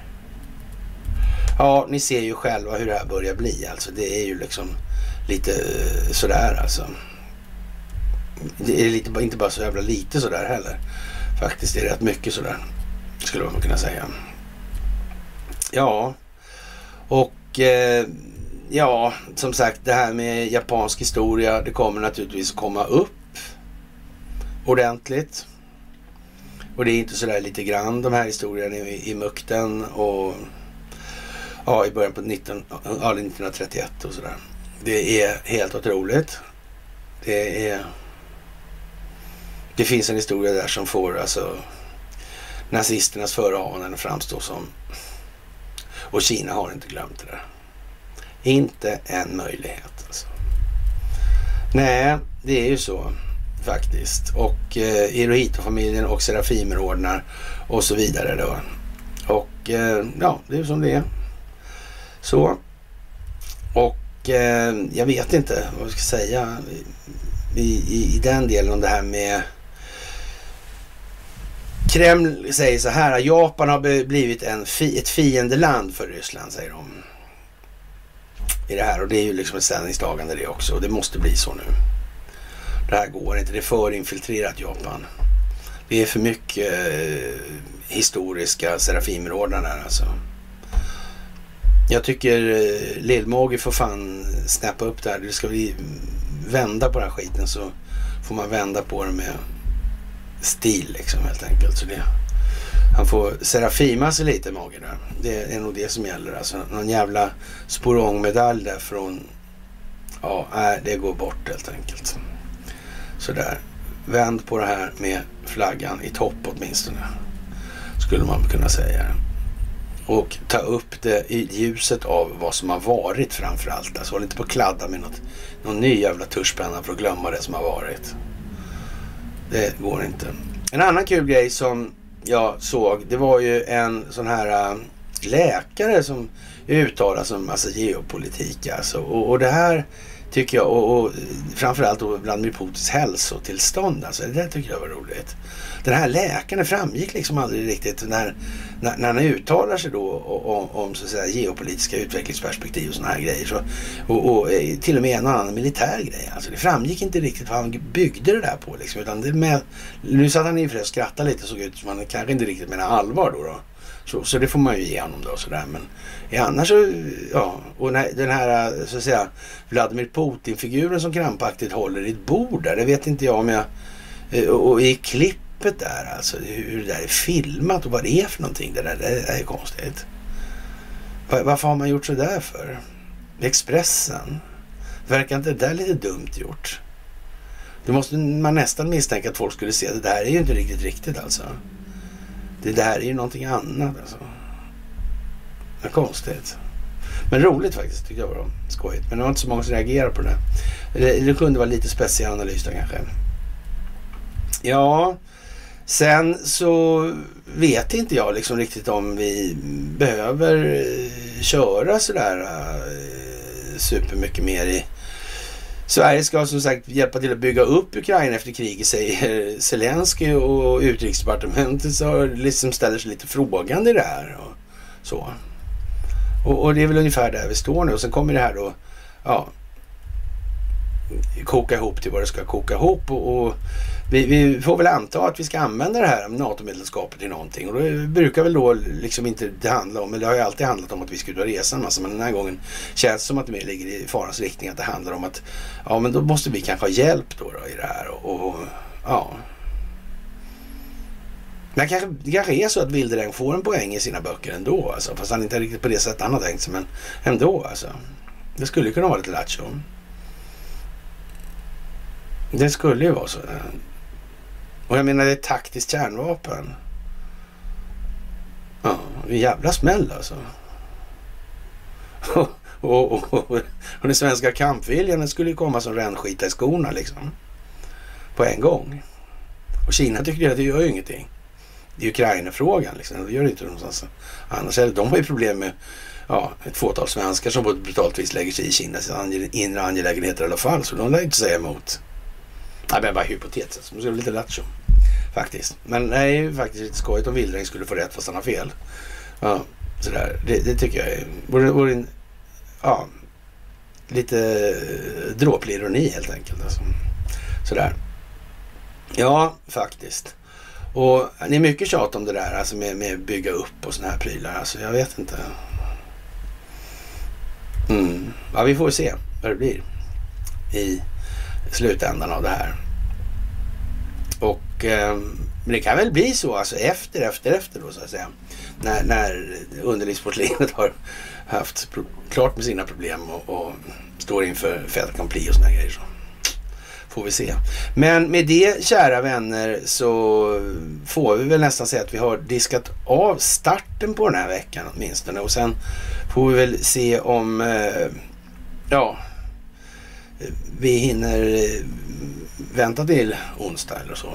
Kanske, eller så gör vi ju inte det. Då får vi köra direkt. För det kan ju vara så att det här går ju tar en jävla fart liksom på en gång. Och då får vi väl köra lite stridsledning i den delen då sådär.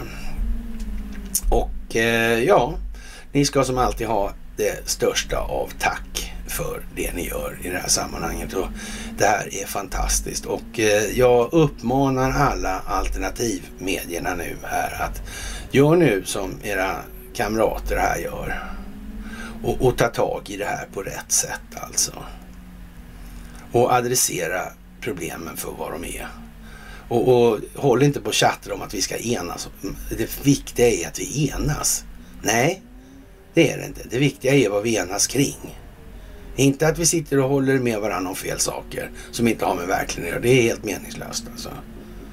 Det viktiga är att ha en problemformulering i världen. Det är bättre en person med rätt problemformulering än 10 miljoner med fel. Det är liksom så. Det här är inte skitsvårt alltså. Ja. Och som sagt, det är ju vad det är alltså.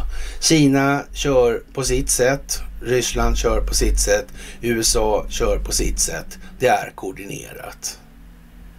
Det måste man minnas nu alltså. I det här. Och Sveriges roll, den är det ingen som missar. Det är bara muthärvor och det gäller samma sak. Det handlar om den telekominfrastruktur som varje underrättelsetjänst måste ha för att kunna bedriva informationsinhämtning. Det handlar om den underrättelsetjänst utan vilken inget utrikesdepartement på hela jorden klarar sig. Så är det också. Med det, kära vänner, så tackar vi för den här måndagen och önskar er en trevlig måndagkväll, så hörs vi senast på onsdag. Hej!